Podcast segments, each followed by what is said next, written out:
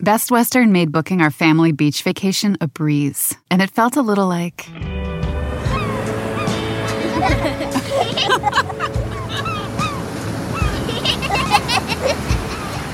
Time to go. Oh. Okay, kids, back in the room. You gotta come on, guys. This has to be like. Good night. Life's a trip. Make the most of it at Best Western. The Volvo XC60 Recharge Plug in Hybrid is about performance. Not just on the road, but in life. With not only trunk space, but room to make memories. It's electric, with a backup plan, where the only speed that matters is how fast you can slow down. The Volvo XC60 Recharge Plug in Hybrid. Performance where it matters the most. Visit volvocars.com slash US to learn more.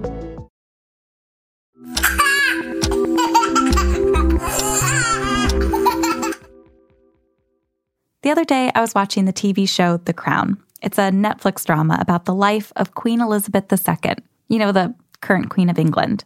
And the scene I was watching was set in February 1960. The Queen was preparing to give birth to her third child while reclining in bed, wearing a pink nightgown. Cars of doctors and nurses roll into Buckingham Palace, and I'm nodding along, like, okay, Queen's into home birth. And then they give her this shot. Some twilight sleep, ma'am. Thank you. Oh, twilight sleep. I've heard of that. The nurses draw the curtains. The queen slowly closes her eyes. The camera lens blurs.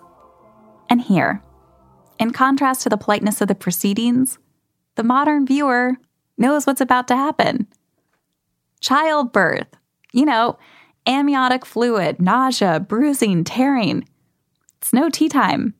You're left to imagine what's happening to the queen's body while she lies there, not fully conscious. Her husband holds his cigar in the next room. Cut to metal forceps. The queen's eyes remain closed. Her baby takes its first little breath. The new prince will be second in line to the throne and was born weighing seven pounds and three ounces. A name is expected to be announced soon. This is The Longest Shortest Time. I'm Andrea Silenzi, and today on the show, we're going to hear how twilight sleep wasn't just fit for a queen, it was used for 50 years. And similar to the effects of the drug cocktail, it's a thing we've elected to forget, which is crazy because this was the mainstream way to give birth in America for a long time. I'm sure some of our listeners gave birth this way. My own grandma gave birth this way. Oh, yeah. We'll hear more from her about that experience later on in the episode. You said you always got the, what is it called? Like the night Scopolamine. scopolamine. Demerol and scopolamine, I think, was the formula. But basically, I don't remember anything about it. They drug you out. Drugging women out for childbirth? I always thought that doctors must have started this. Doctors who wanted to get home in time for the pot roast, wanted to hear less moaning and groaning from the little ladies. But it turns out women were the ones who pushed this on their doctors. Doctors who knew the risks, who knew that there would be deaths, but eventually gave in.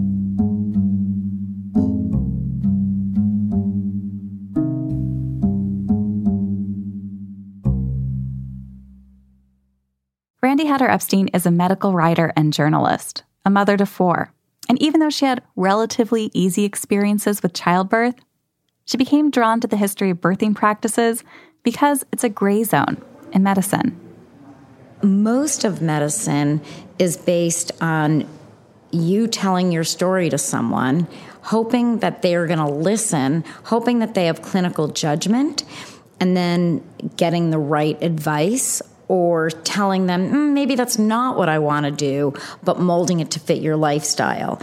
And when I was searching around for fields that really best utilized that sort of gray zone in medicine thing, to me, childbirth and obstetrics, because you're not sick. When you're really sick, if you have cancer or you're hurting, I don't care how smart you are, you go to a doctor and you're just like, great, take me out of my pain. Great, whatever you say.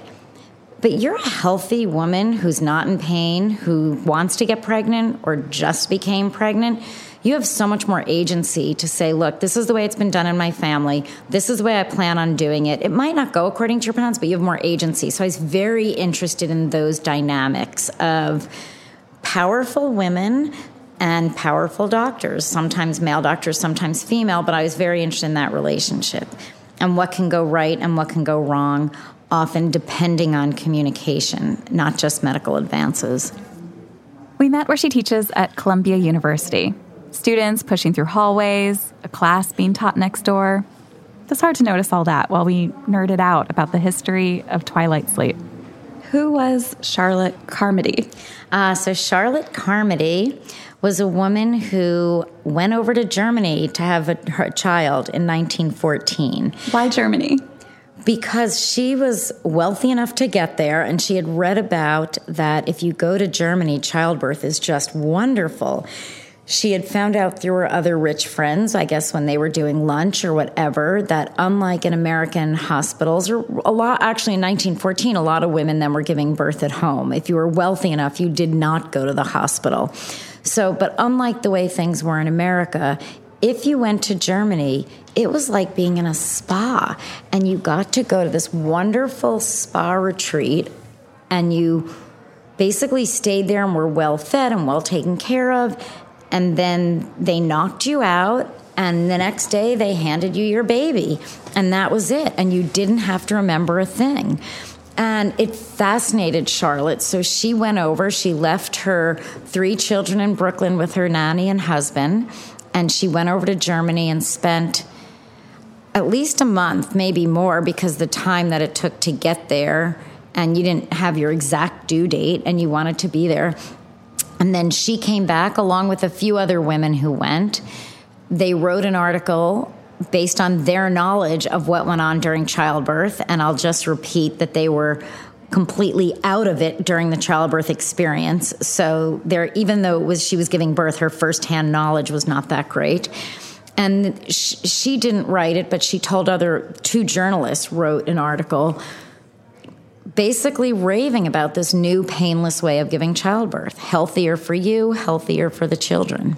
So, journalists who reported back in the day on Twilight Sleep painted this really rosy picture of the process. Some of the headlines from your book include Painless Childbirth, Lifting the Curse of Eve, Twilight Sleep is necessary, not luxury, Drug boon to women.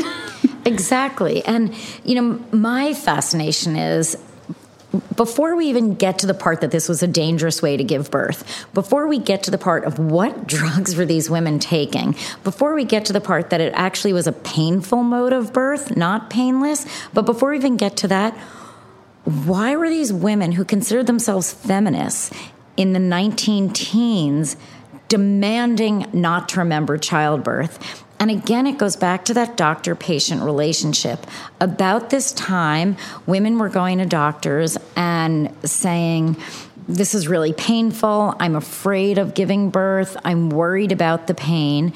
And doctors were just saying, you know, you want to be a mom, you better be able to survive childbirth because you're not going to be able to survive motherhood. And this is what's been gone, going on for years. And we don't have safe alternatives, which was true. But the way the doctors expressed this, the women found so paternalistic that they were that much more encouraged to do exactly what the doctor was saying not to do. And the more doctors said, You're making the wrong mistake, you don't understand, the more they were annoyed with that condescending attitude and decided, No, this is what we want. In a moment, we'll get to this interesting feminist movement. But up until that point, what other resources did women have for dealing with pain during childbirth? In the 1850s, or starting in 1847, ether was used. And basically, you know, you'd put this, you'd soak a rag, or one woman apparently was smoking it, and you'd you'd get knocked out with ether. Now, which was okay if you were given the right dose, but we weren't good at dosing things. Generally, it was thought of as a cop out to motherhood Eve suffered the pain of birth. It was sort of a, it was a Christian thing that you should suffer pain in birth, and then it became a cultural thing that this is something that a, a woman should be able to do without copping out and getting pain relief. Something that I think still filters through our society today. But in 1847, when Queen Victoria got ether, that's sort of greenlit. If it's good enough for the queen, it's good enough for us. And here in America, the second wife of Henry Wadsworth Longfellow, the poet, was given ether. And actually, her doctor refused, but she knew that her dentist was using it. So she got her dentist to come to her delivery room and I think she smoked it until she sort of felt a little woozy. Of course, along the way, we also tried other things. Let's see, opium was used, all different sorts of herbs were used to try to relieve women of their pain. Cocaine, quinine, nitrous yes. oxide. Nitrous oxide laughing gas is still used today, I think. At least it was when I was giving birth in, in 1993 in London. Nitrous oxide was one of the things that you could use, and they put a gas mask on you. Um, Did you take them up on it? a little bit, a little bit. If you guys want to join me for a quick sidebar here, nitrous oxide is still popular in Europe and increasingly also in the US. In 2011, nitrous oxide gas equipment started to be reintroduced to delivery rooms. It'd gone out of vogue in the 70s with the popularity of the epidural. And you know, these days, it's hard to imagine what it would have been like to walk into a hospital and not be given help with the pain of childbirth. Back in the roaring 20s, it would have seemed like your dentist was better equipped for helping with pain. If only babies came out of root canals, not vaginal canals. Which is why women were so thrilled to hear stories of this marvelous new German method that presented childbirth like a boozy night out. What a dream. Women wanted twilight sleep to come to America. We call it the first wave feminist movement. They were fighting to the right for the right to vote. These were flappers. These were women that were going out and bobbing their hair and smoking cigarettes and saying, "We should vote. We should get out and party. We can smoke a cigarette. We can wear skinny little Coco Chanel dresses. We can go out and have a good time and we're just as smart as men." And they didn't just take this lightly as a way of childbirth. This became, there were parades. Women held parades through some of the shopping centers where the women wealthy enough to have twilight sleep, because you had to be able to afford a doctor to either go to Germany or the few that started doing it in the States, you had to be able to afford to go to them. But they paraded through these Lord and Taylor's and some of the other shops with their babies basically saying, Look how healthy I am, look how healthy my baby is. This isn't even just the feminist way to give birth, it's the healthier way to give birth. At the time, most doctors didn't want any part of this. They were concerned that the childbirth drugs had side effects. The same drugs had been used in the US for other procedures. So they knew the drug could depress nervous centers, suspected it would lead to diminished uterine contractions, and mixed with morphine, could cause hallucinations and psychosis in their patients. But they shared these fears the wrong way. In 1920, in the first edition of the American Journal of Obstetrics and Gynecology, one doctor wrote, I've often wondered whether nature did not deliberately intend women should be used up in the process of reproduction in a manner analog to salmon who die after spawning. Let's just sit on that idea for a moment while we listen to this calming nature documentary. Rapidly. Even after spawning, the cycle is not quite complete. Salmon carcasses have more to give food for the forest, for predators, and even for insects, which will in turn nourish their fry. A legacy for the next generation. The feeling was that industrialized women meaning rich New York City women, rich Boston women, because of the kind of lives they lead indoors, not on the farm, getting everything done for them. Their servants make dinner for them. All they do is sit around and have lunch or watch their kids have piano lessons. That their bodies have sort of just lost any sort of fortitude.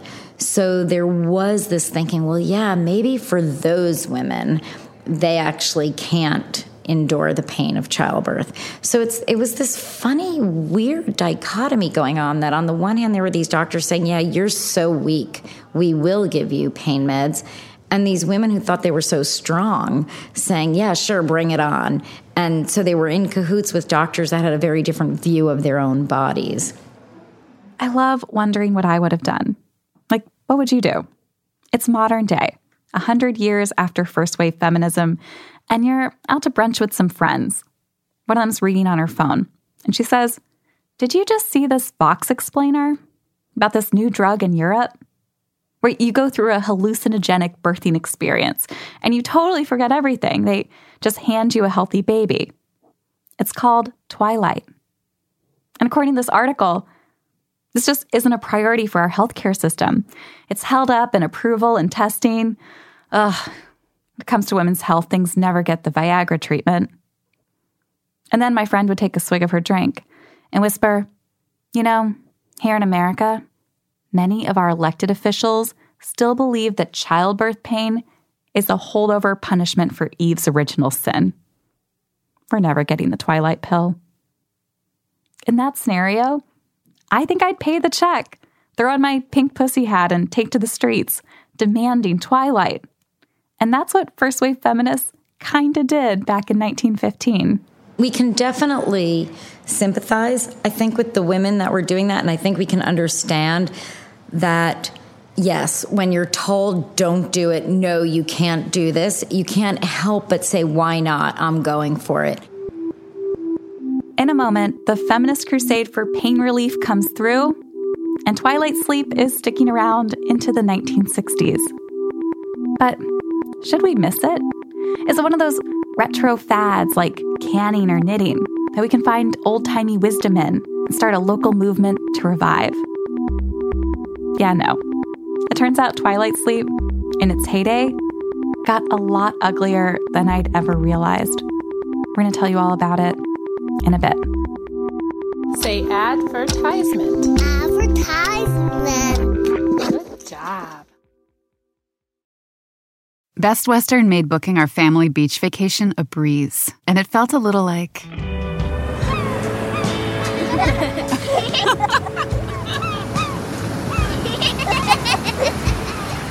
Time to go. Oh. Okay, kids, back in the room. You gotta come on, guys. This has to be like. Good night. Life's a trip. Make the most of it at Best Western. The Volvo XC60 Recharge Plug in Hybrid is about performance. Not just on the road, but in life. With not only trunk space, but room to make memories. It's electric, with a backup plan, where the only speed that matters is how fast you can slow down.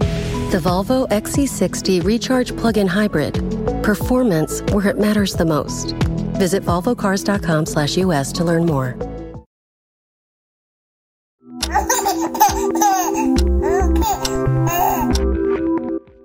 And we're back with medical writer Randi Hutter Epstein.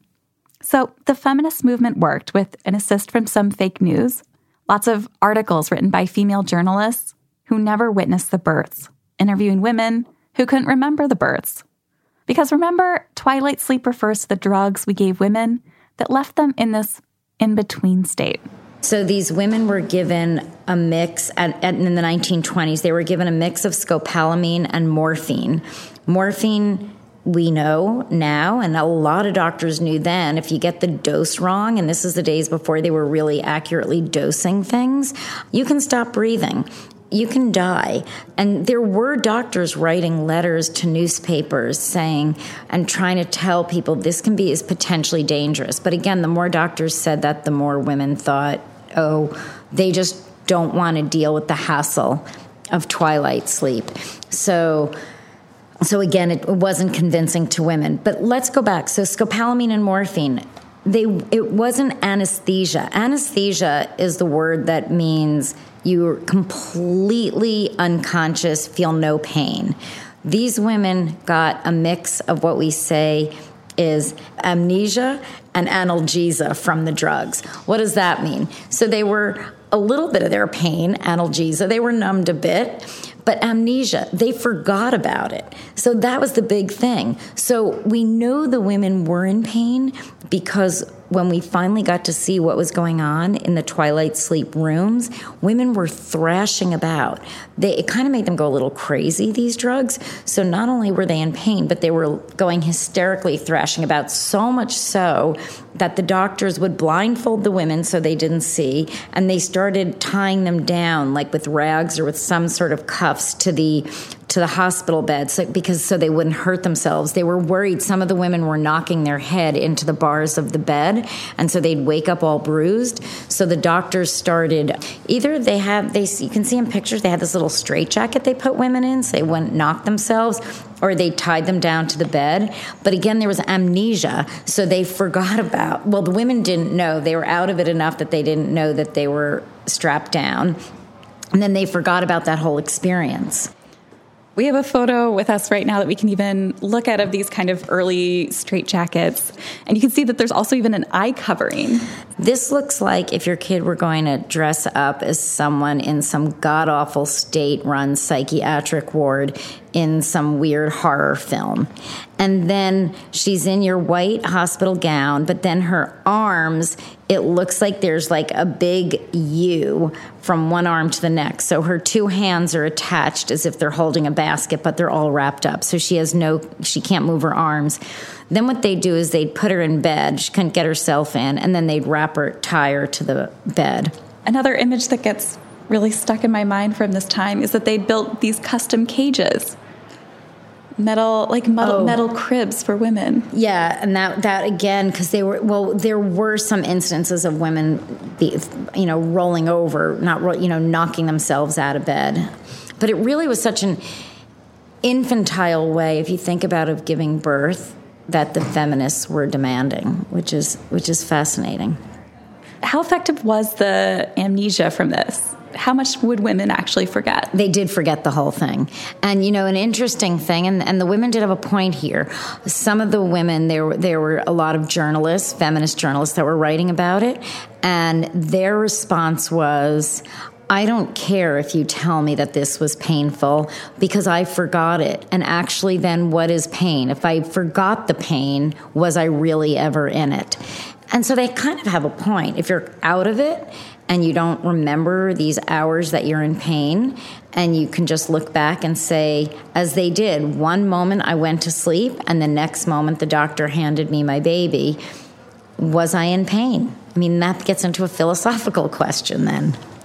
The main feature of twilight sleep was never pain relief, it was always the amnesia. And that came from scopolamine. I started to think a lot about this drug that makes you forget and why we don't hear about it anymore. There's actually a video about scopolamine put out by Vice and shot in South America, where the drug grows wild. Welcome to Bogota, Colombia. We're here chasing after the most dangerous drug in the world, burundanga.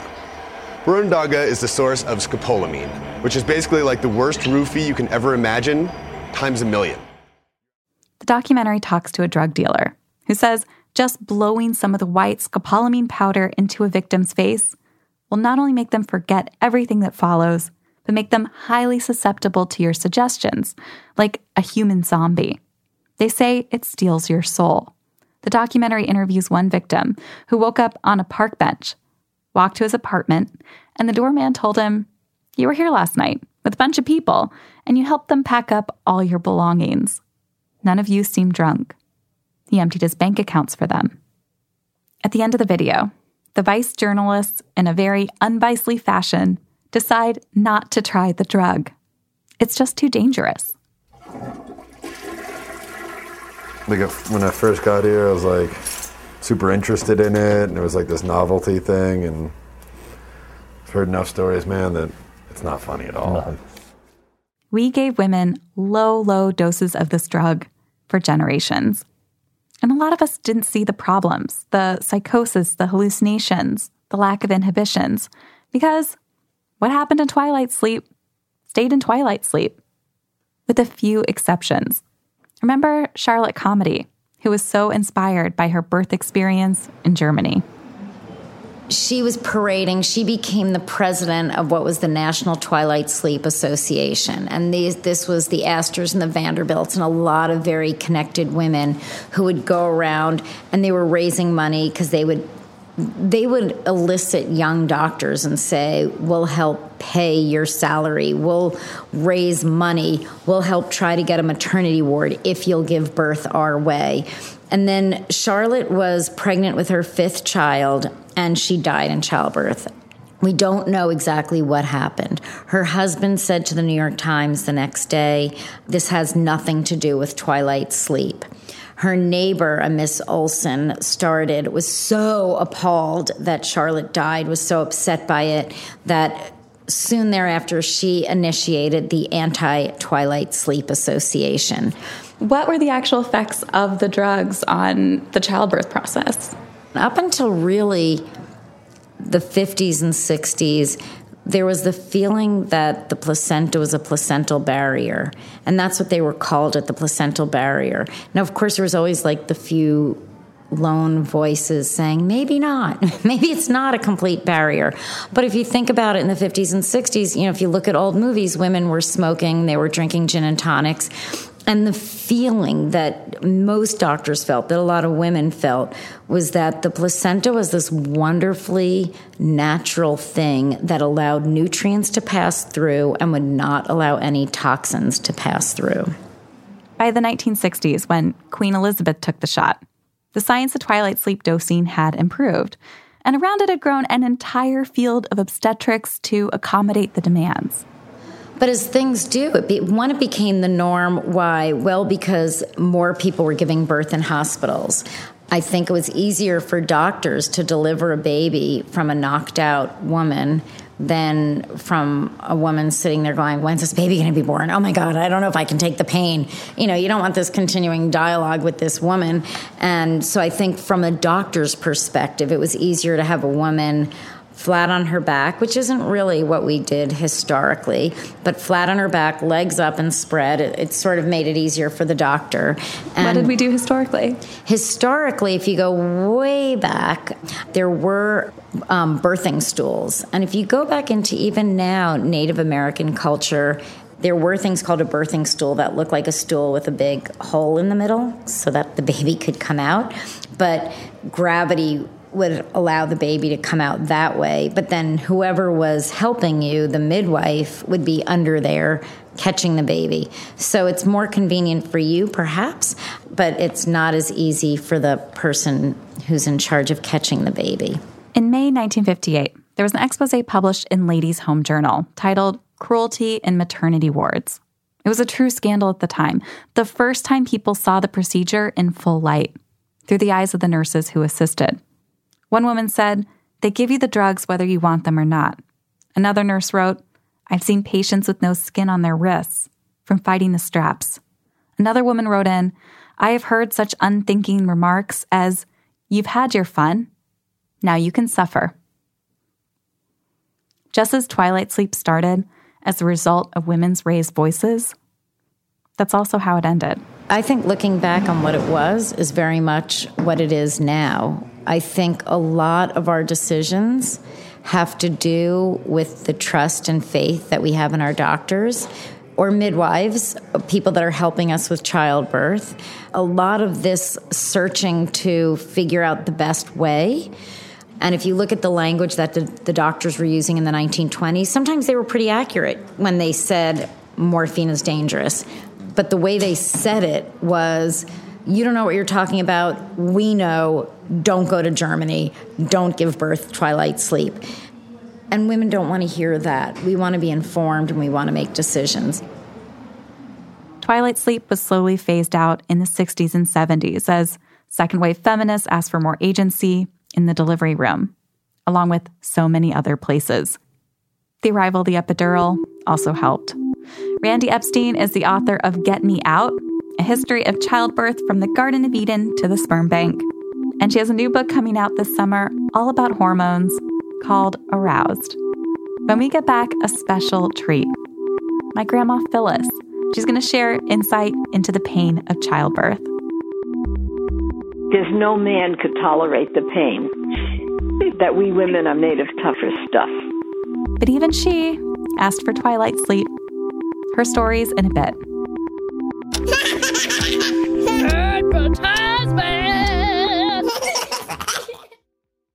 Best Western made booking our family beach vacation a breeze, and it felt a little like.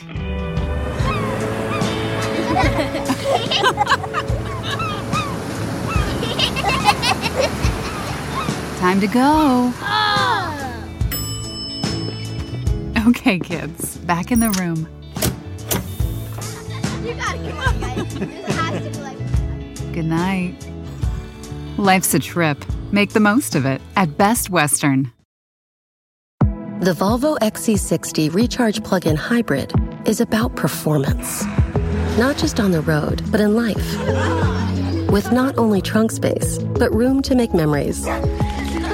It's electric, with a backup plan, where the only speed that matters is how fast you can slow down. The Volvo XC60 Recharge Plug in Hybrid. Performance where it matters the most. Visit volvocars.com slash US to learn more.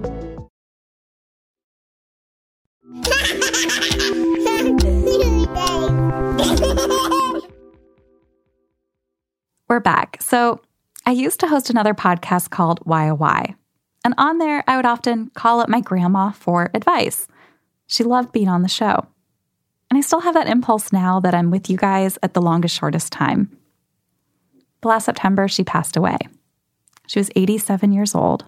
And now my version of reaching out to her involves digging up old recordings.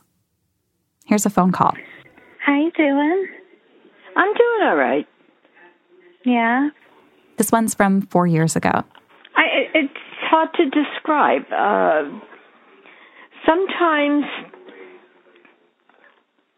I feel that I I'm irrelevant. She just posted something to Facebook about how lonely she was feeling. I, I don't know. I just get these bouts every now and then of uh, feeling sorry for myself. And I was having a hard day too. I'd gone to a doctor with a good Yelp review to get an IUD. And it took too long.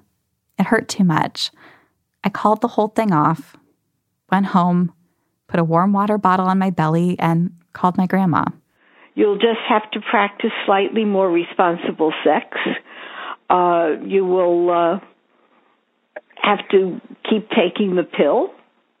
I assume you've been taking the pill. Yeah, and I don't. Some women have problems with it, but I haven't ever really had a problem with the pill. I just liked the idea of less hormones in my body. But Yeah, I do too. Uh, but un- when you think you're ready to try an IUD again, talk to me. She knows a guy. There are always horror stories about everything. For the main, though, it, uh, the statistics are in favor of an IUD. They work. They certainly worked in my case, but that's only an individual situation. did you have a copper one? I don't know what I had. This is, you know, a thousand years ago. Because I haven't had kids, the most painful part of getting an IUD for me was the process of having the depth of my uterus measured with a sounding device. Had to find its way through my cervix somehow. And that specific kind of pain, everyone told me it was a little itty bitty taste of childbirth. So on that day, I was wondering, you know, maybe I'm not cut out for this. And you don't remember um, childbirth pains Oh, yeah. because they just gave you the, the sleeping the sleeping drug. No. No, it wasn't quite that simple. Oh. They don't give it to you right away. Oh. yeah. I, I'll, I I don't think I I don't think I want to have kids now. After this appointment, I think I'm not tough enough because you can't. Like I was able to turn back with the with the IUD. I was able to say nope, stop. But with a kid, you could never say nope, stop. No stop. Well, I would tell you that after my first child, I said, I will never do this again. And then you forgot. And then I had two more. Okay, I guess that helps. Tis true. They use drugs. And But they um, used drugs for your first one too. You said you always got the what is it called? Like the night scopolamine. scopolamine. Demerol and scopolamine, I think, was the formula. But by the time they gave it to me, I was pushing her out already, practically. At the time we were talking, I'd just seen another example of twilight sleep on television. Betty Draper gives birth in season three of Mad Men, and the scene was designed to feel like a hallucinogenic trip. Betty was shaved, given an enema, and a shot of twilight sleep. While Don's nursing a bottle in the waiting room, she's calling out for him. Where's Don? He's in the waiting room. It's never where you expect him to be. Push the Demerol, 25 milligrams. Basically, I don't remember anything about it. They drug you out. So I'd been wondering if my grandma had similar trippy, swirly memories of that fugue state. After your mother was born, I don't know if I ever told you the story. They didn't bring me to her right away. Bring her to me. With all I've learned about twilight sleep, it changes the way I hear this next story. It's a family classic, but it makes a little more sense if you imagine her alone in a hospital bed, coming down from all these drugs. And uh, the nurses said, well, they'll bring it to you on the next shift. The next shift came along and they weren't bringing me my baby. And I'm thinking, there's something wrong with my baby. Where is my baby? I'm supposed to be seeing my baby. And finally, they bring the baby to me, and it was the ugliest looking thing I'd ever seen in my life. That's my mom. Oh, she was a mess. and I'm thinking, oh my God, I have this beautiful little girl at home. How am I going to deal with one beautiful child and one ugly child?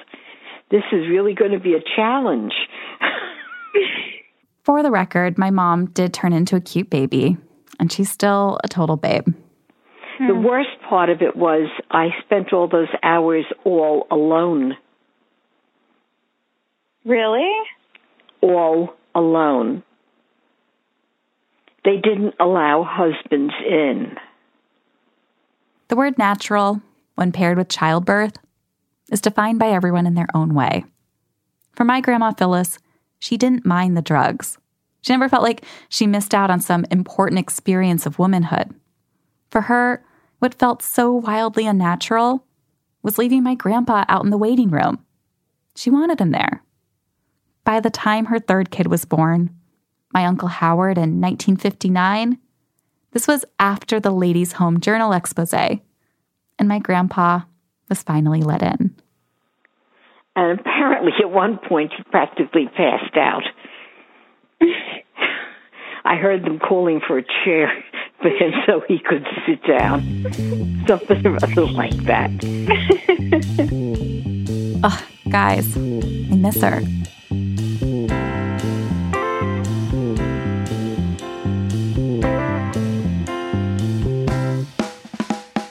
People, did you or someone in your family give birth with twilight sleep? Let's gather up some stories and do our own longest, shortest time oral history. You can comment on our website, longestshortesttime.com. This show is produced by me, Andrea Silenzi, with Kristen Clark. Our show's creator and executive producer is Hillary Frank. We were edited this week by Peter Clowney. Our engineers are Pete Karam and Jared O'Connell. Our technical director is the Reverend John Delore. Our music is performed by hotmoms.gov and directed by Allison Leyton Brown. We get editorial support from Antonia Akatunde, Anne Marie Baldonado, Reka Murthy, and Julia Wang. Next week on the show, NPR's longtime counterterrorism correspondent, Dina Temple Raston. She's going to tell us how she went into a recent interview with the teenage boy. And I said, Guess what I have in this bag? And he said, What? And I said, Two New York pizzas. Have you ever had one? And he goes, No, I've only ever had Pizza Hut. And I said, Your life is about to change. We also want to lure some teenagers into the fold of this show. We actually want to gather up a panel of them to give our parent listeners advice. And here's what we can offer in exchange obviously, the chance to hang out with us, but also, it is amazing the doors that pizza opens up. We'll feed them. Send us your precocious, your ornery, your temporarily misguided, your someday will be the boss of all of us teenagers. Also, I just want to see what's on their Spotify so I can finally be cool. Head to longestshortesttime.com, hit the participate tab, and submit your teenagers. And stories, we, we love those too.